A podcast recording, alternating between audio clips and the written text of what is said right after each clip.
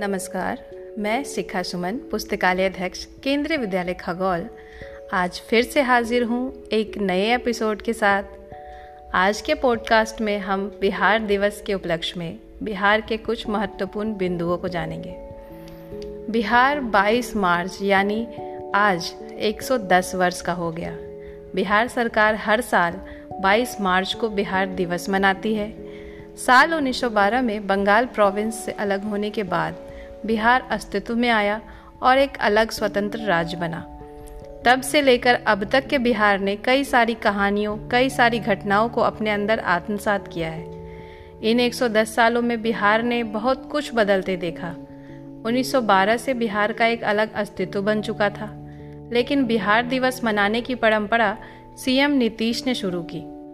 सत्ता संभालने के पाँच साल बाद ही मुख्यमंत्री नीतीश कुमार जी ने पहल की और साल 2010 में पहली बार बिहार दिवस का आयोजन किया।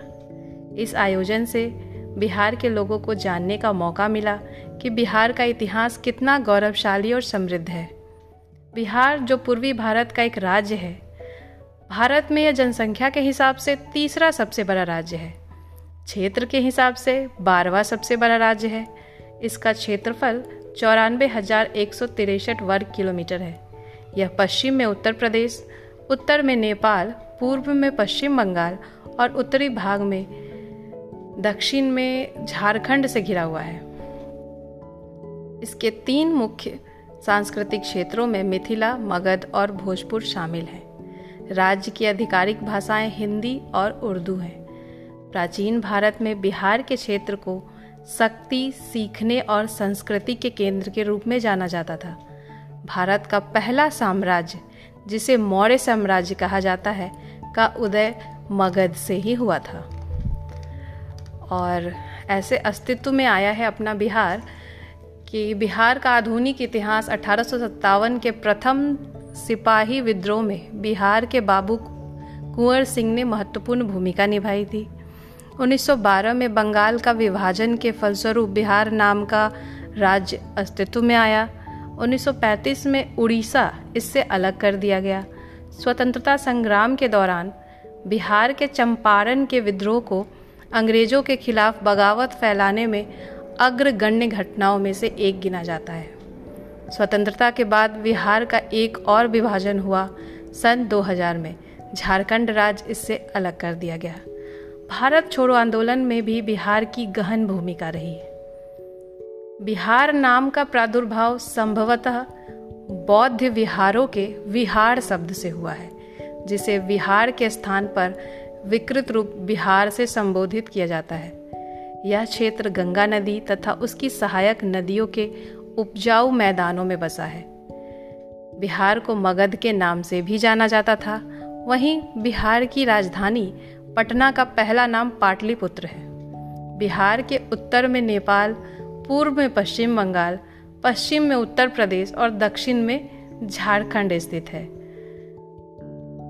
क्षेत्रफल की बात तो हमने कर ही ली है। बिहार का लोगों का मुख्य आय का स्रोत कृषि है। इसके अतिरिक्त असंगठित व्यापार, सरकारी नौकरियाँ और छोटे उद्योग धंधे भी आय के स्रोत हैं।